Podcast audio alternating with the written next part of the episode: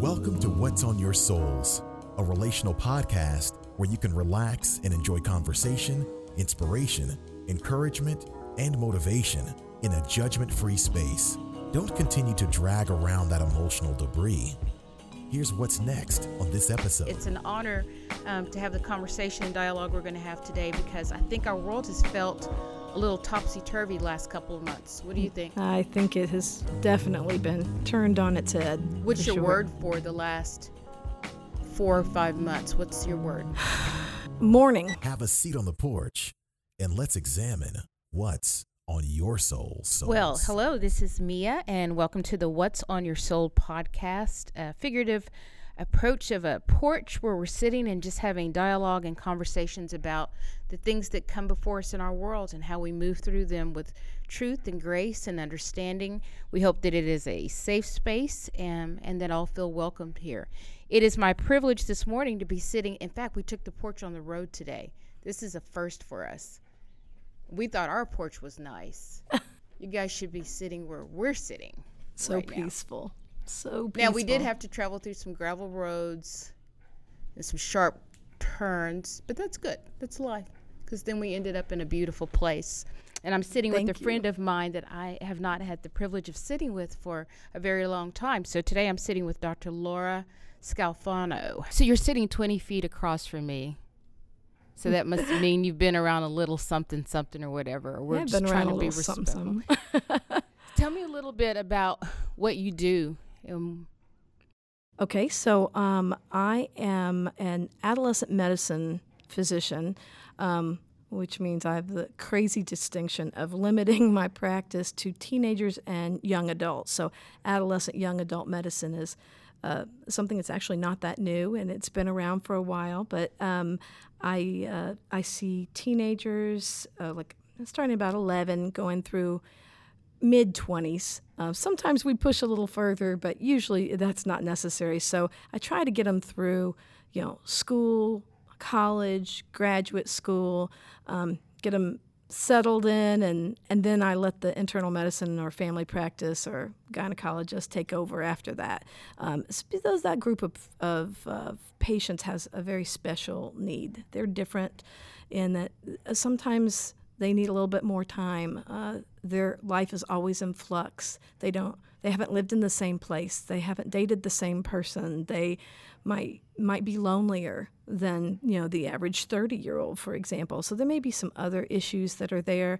Of course, growth and development that always leads to you know issues, and it's difficult to pick out what's normal, what's not normal. So that's kind of my my niche. I'm um, uh, teaching faculty at UT Southwestern, and so I uh, teach the residents, sometimes the medical students, but I usually have a resident with me, uh, uh, has a continuity clinic with me, so um, they get to experience a, a, a private outpatient setting um, and get to see that group of, of patients as well. So that's that's You just do a little something, something. Not Yeah. much. Just just a little Hanging just out. a little everything. So good to be with you and to sit with you. And it's an honor um, to have the conversation and dialogue we're going to have today because I think our world has felt a little topsy turvy last couple of months. What do you think? I think it has definitely been turned on its head. What's your sure. word for the last four or five months? What's your word?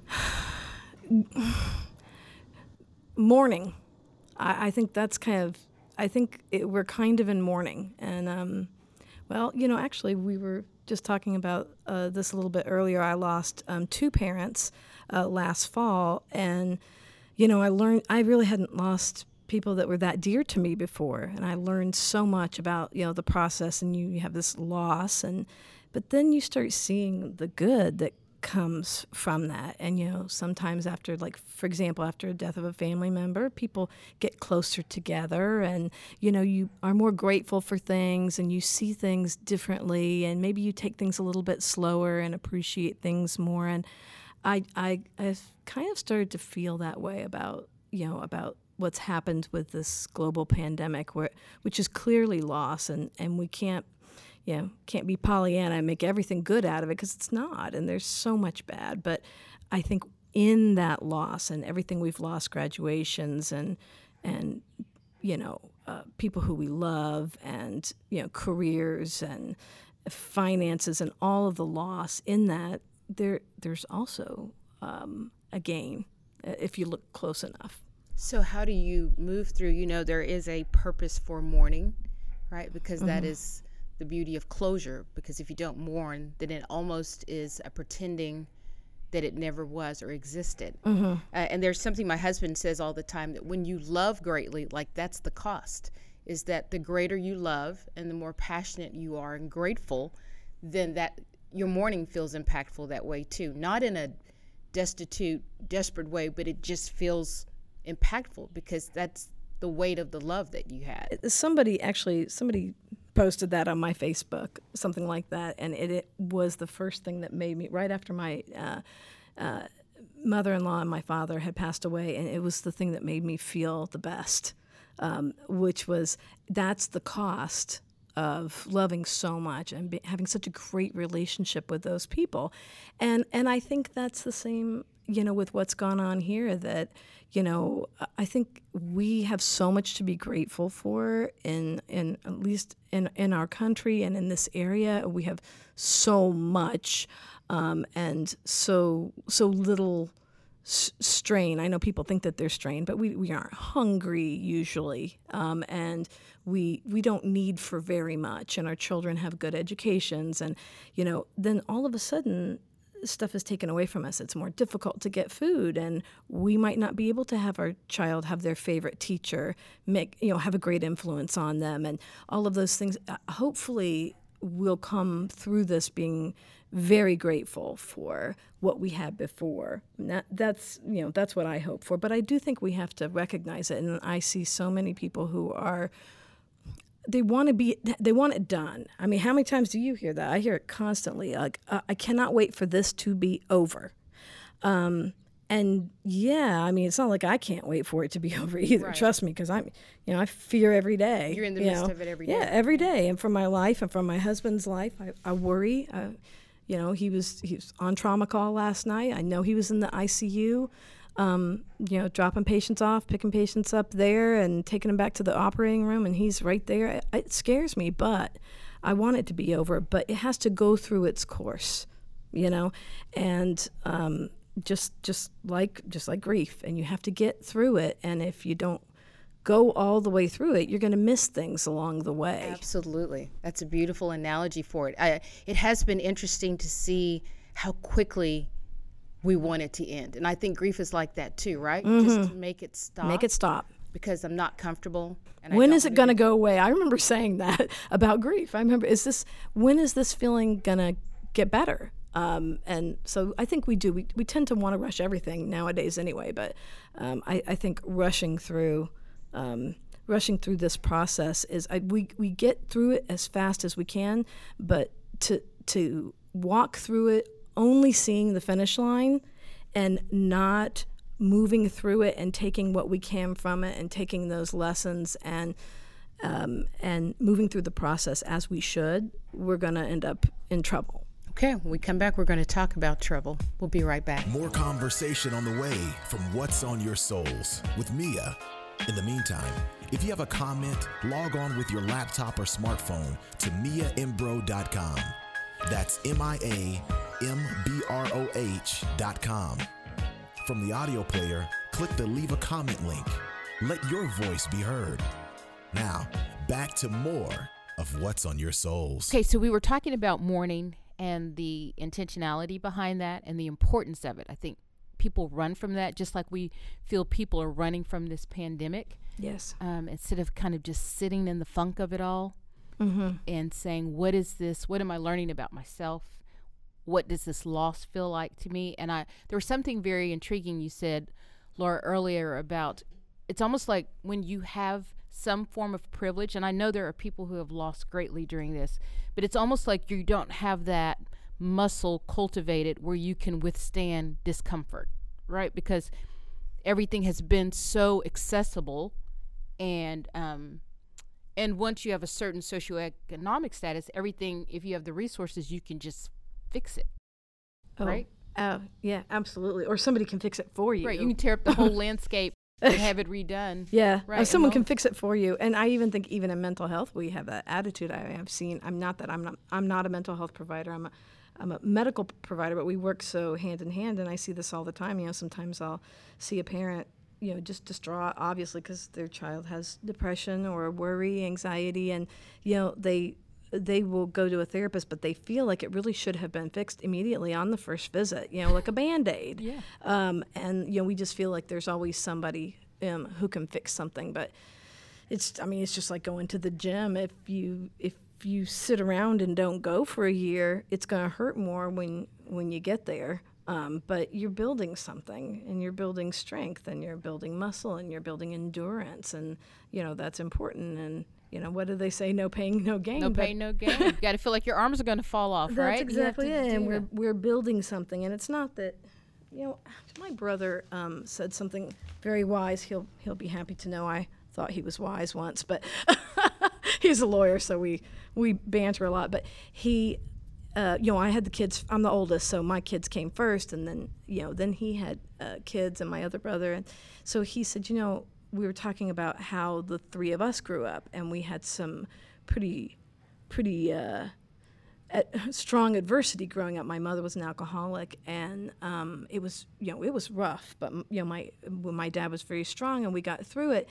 And he said, you know, I don't want my kids to grow up weak. I want them to grow up like us. I want them to be strong. But how does a parent do that? You're not going to.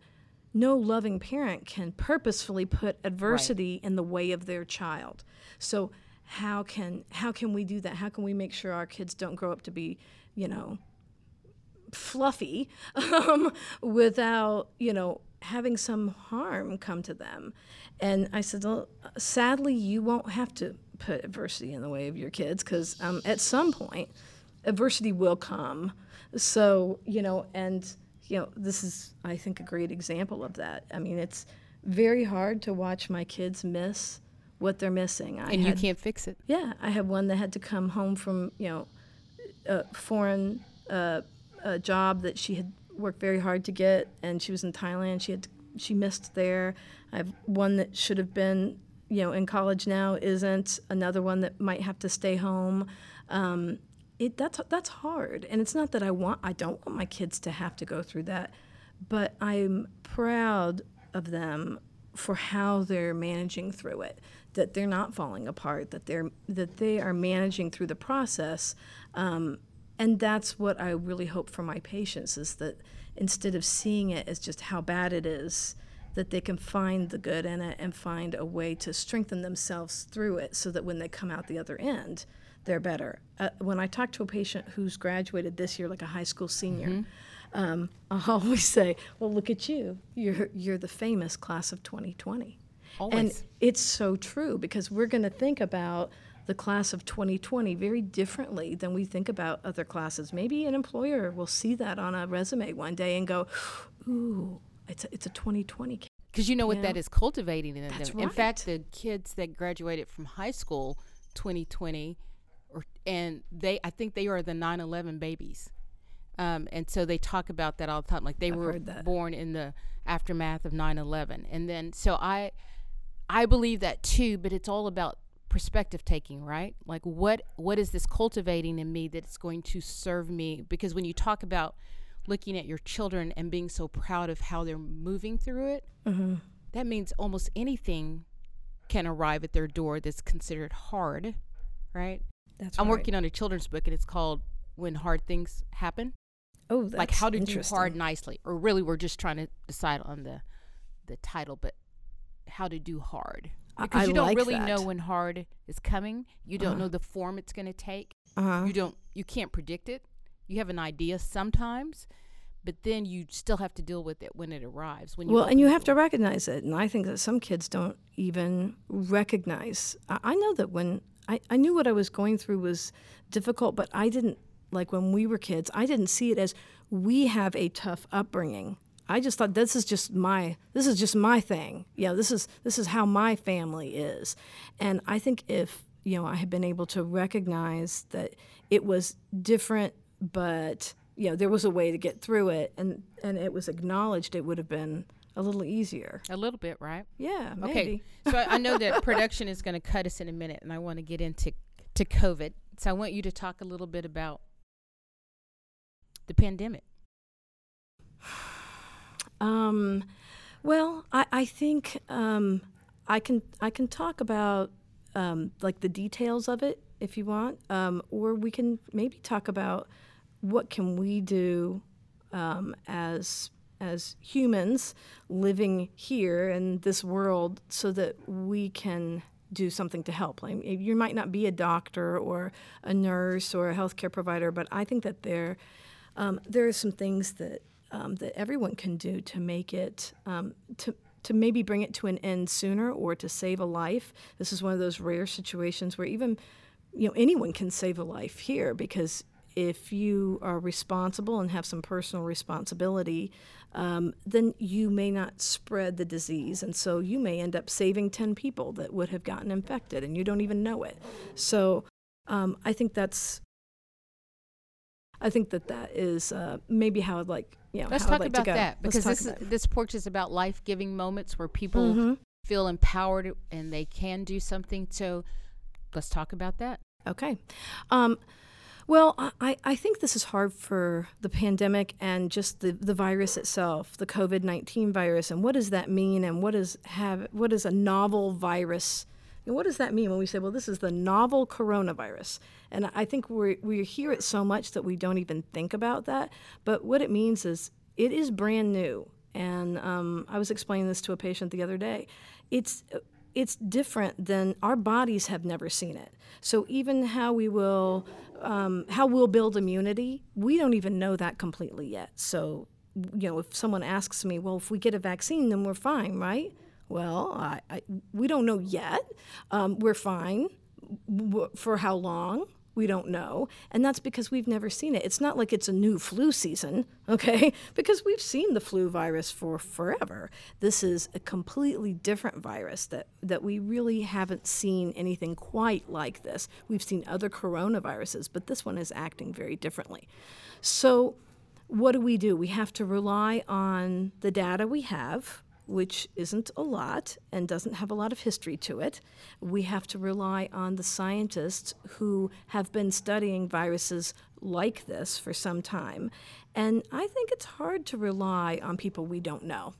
And Absolutely. you know and i think that as time has gone on over the last oh, 30 40 years we rely less on doctors and more on ourselves we rely less on scientists and more on the internet and we think that we can do research and i can't tell you how many times I, I hear that, and my kids will know it's my pet peeve. Well, I did my research on that. Well, no, you really didn't. you You're did not a your reading. researcher. Yeah, you Yes. did your reading, but unless you can show me your science degree, I don't think you really There's a conducted big, there's a lot of work into being a researcher. Yes. And so I think we, we allow those terms to you know roll off people's tongue, and and it starts getting integrated into the fabric of how we approach problems, and it, that's a problem in and of itself because. Um, we have to learn to trust. And as a doctor, I'll tell you, it's very tempting to say, well, you know, I- think that this is working, or in my experience, you know, I noticed that when I use this particular, you know, cream on my patients that they do better or pill or you know whatever. But the truth is i have to go back and recall my training which tells me and i know it to be fully that everything has to have evidence before you use it in medicine. You have to know that it's going to not harm someone at least. You might not know it's going to help right away but you have to know it's not going to harm. And you have to know that um, uh, that that isn't going to cause another you know set of problems and that it, that it will probably be helpful for what you're doing.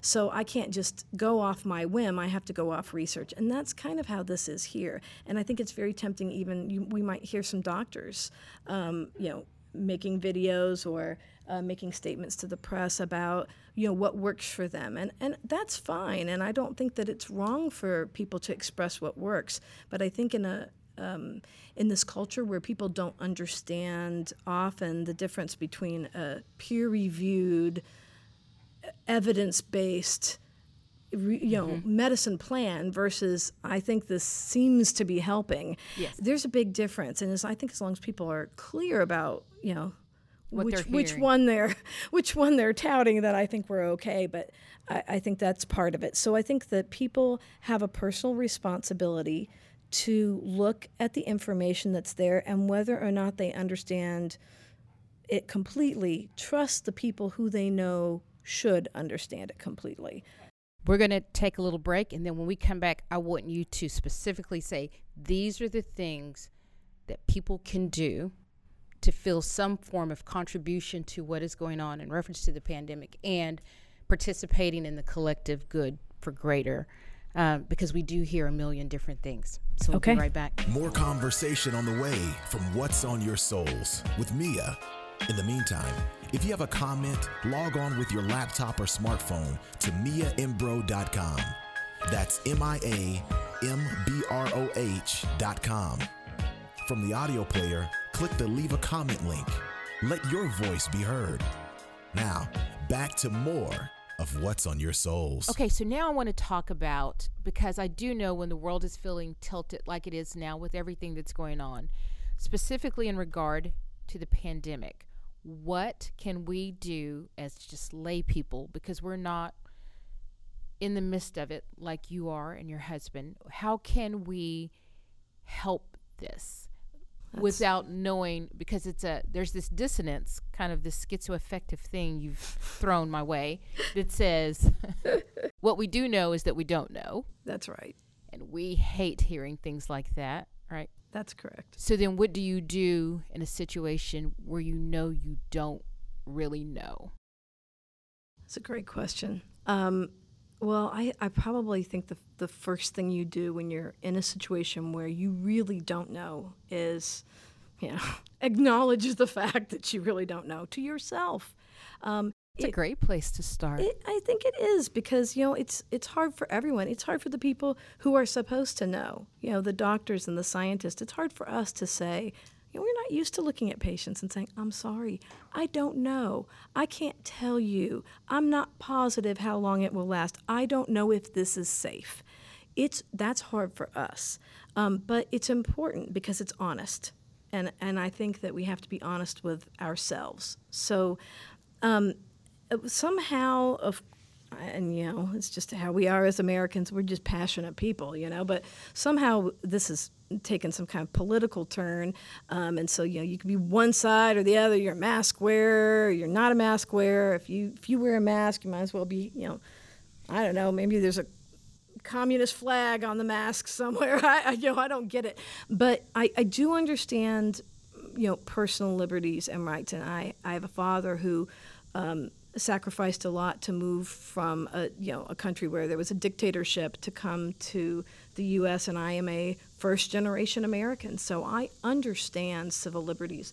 But as as I used to tell my kids, with privilege comes responsibility, and so I think that we have a responsibility to recognize that we may not know everything um, about this, that we may not know if it's the right thing to do, but that we need to turn to the people who have the best set of knowledge about it. And so, right now, what we do know is that wearing a mask when you're in a public place is something that will reduce the spread of the transmission of this virus. Um, people don't get um, elevated carbon monoxide, CO2, all of the other things that I've heard that aren't correct from wearing a mask, or surgeons would be dead, okay? like, my husband has a mask on some days 18 plus hours a day, and, you know, he's just fine. And, you know, while I know that there are exceptions here or there, I think the thing that we can do is look toward those recommendations.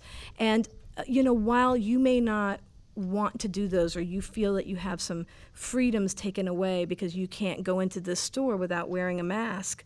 Um, I think if we see it as a temporary responsibility, something that we're going to do for a short period of time because we care about others, um, that's that's the right thing to do. And I think it's a hard thing to do, but I think it's right. And I think the other thing that we can do that would be helpful is there are a lot of people who are in a position where they are trying to keep a large number of people safe. For example, school or school principals or doctors' offices or hospitals. And I think that if you could just, I think if people could follow the rules without pushing them, it would be helpful. And, and you know, I know we're just asking that everybody play nice together, but you know, we're in a pandemic and this is tough on everyone. And wouldn't it be nice if Americans, you know, did play nice together for a change so that we can um, keep others safe because you don't know who you might be infecting. And you, you might think you're not symptomatic, but you, you just don't know. And I have a, I, I have a, a doctor colleague who sees young kids who has um, a patient that had a grandparent um, that didn't, you know, she did not want to wear a mask. Like she really did feel that her rights were being taken from her. And so, you know, the family didn't make her wear a mask and she um, was, you know, driving the kids to baseball and, you know, all that. Well, one of the families um, had a birthday and so she really wanted to see the kids on the birthday and you know, she said, I'm not, I'm fine, I'm healthy, there's nothing wrong with me. It turns out she wasn't fine. And three days later, she ends up in the hospital with COVID 19. And she was out in a couple of days. You know, she really did pretty well. Unfortunately, uh, the four year old grandchild did not. And one of the problems with this virus is that it is, um, it, it's difficult to predict. Um, there are some things that we can say. Well, we know influenza B is going to be harder on the young population. We know influenza A is going to be harder on the older population. With this virus, you know, it, it it's kind of eeny, meeny, miny, mo sometimes, and and there are many stories that don't make sense. Seventeen-year-olds uh, who were you know just getting ready to graduate from high school, or twenty-three-year-olds quote perfectly healthy. Now, do we know they're perfectly healthy? No, we don't know. But this is um, since it's so difficult to predict, I think it would be nice if everyone just kind of stood back and followed the recommendations that are given at the time. This is the third thing I think people can do is recognize that novel coronavirus is novel. We don't know about it. And because we don't know, we take the information we have we process it the way we know is best to process it. The scientists, the people at the CDC, um, you know, physicians. We try to do the best we can with what we have. As soon as we have information that shows us there's a better way or a different way, we're going to put that out. And I think that it's fair to say we think this is best for now. This is our guidance for now and then that's going to change. I know it's frustrating for people who are, you know, in business or uh, maybe attorneys, you know, well-educated people, but who don't, who are a little bit in a little bit maybe sometimes more black and white, or you know, the rules stick a little bit better kind of businesses.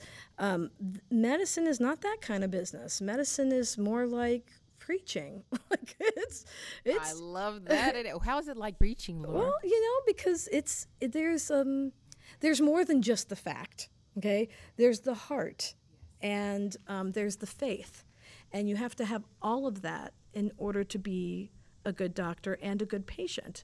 So you know, you, you can't just, for example, you can't just read the Bible. You have to read the Bible and you have to pray. And then you have to live your life and do the you have to live the way that you've just read. And you have to have a connection with the lord. And you have to have a connection with other people of faith. And there's so much to it it's not just a cookbook like do this say this thing make this confession you know i'll make the sign of the cross on you you are saved that's it it doesn't work that way and and that's that's how medicine is too and so your faith life changes as well you know I mean, you aren't the same Christian now that you were when you were 20. Hope not. I hope not for me either, because, you know, and so that's kind of how medicine is too. And so what we know now about this is, you know, we're kind of at the eight year old stage of this virus. You know, that's where this, this, the, this virus is. And, um, you know, eight year olds, Oh, they are awesome. They're awesome, okay, but they but they're are, unpredictable. Yeah, they are wonky, and they grow and I they change, yeah. and they may be a really different looking being when they're 16 than they were when they were eight, and so that's how this virus is. So I think some patience and understanding um, with the medical community would help everyone because I think that that would prevent some of the frustration that we're seeing. That would be, you know, I say this and we're going to bring this to end. I, it's kind of like when a person is drowning. Um, and oftentimes you hear about the person that's trying to save them is drowned during Yes. that course as well Mm-hmm. because that person cannot relax and trust that that person can save them. Yes. And so they end up submerging them and killing them as well. and killing both of them. Right. And I think we do that a lot in life because we it's counterintuitive to what we want. We can't believe that I'm panicking and you're now telling me to do nothing but and you can save my life. It doesn't feel right. And so we struggle with our own we struggle with ourselves more than we struggle with other people. Oh, absolutely. And and and having the faith in those around us who've been put there to to help us and you know to to do their job. So you need to hear that we are grateful for you and to you for all of the things seen and unseen um, that you have been called to the table to do for your profession and for your calling. And I know for you it is so much a calling. It is a calling. And I um so I just want you to know that we see you, we value you, we hear you, and we are thinking and praying for you. I'm so Thank you. honored that you said yes to me in this moment to sit here and that we have driven out. I don't even know where we are. You're in, you're in Aubrey on the Oh, Denton County okay. line. so I just know we we went from ce- cement to gravel. That's all I know. So I'm, but we're good. We're great. No, it is it is gorgeous, and I'm so honored to be sitting on your porch with you. I think if more people would come to sit on other porches and with different perspectives, it might just help. So I have some That questions for you, some prompts that you didn't know. It's okay. The dog is in the pool, but we're good. okay, so I'm gonna a- I'm gonna give you a prompt, and then I want you to tell me what comes to your mind. You ready? So I'm gonna say I am from, and then you're going to uh, I'll tell you the prompt, and then you're gonna answer that. So Okay. you okay? So you're gonna say I am from, and I want you to list sights, sounds, and smells of your childhood. I am from South Florida, Fort Lauderdale, Florida.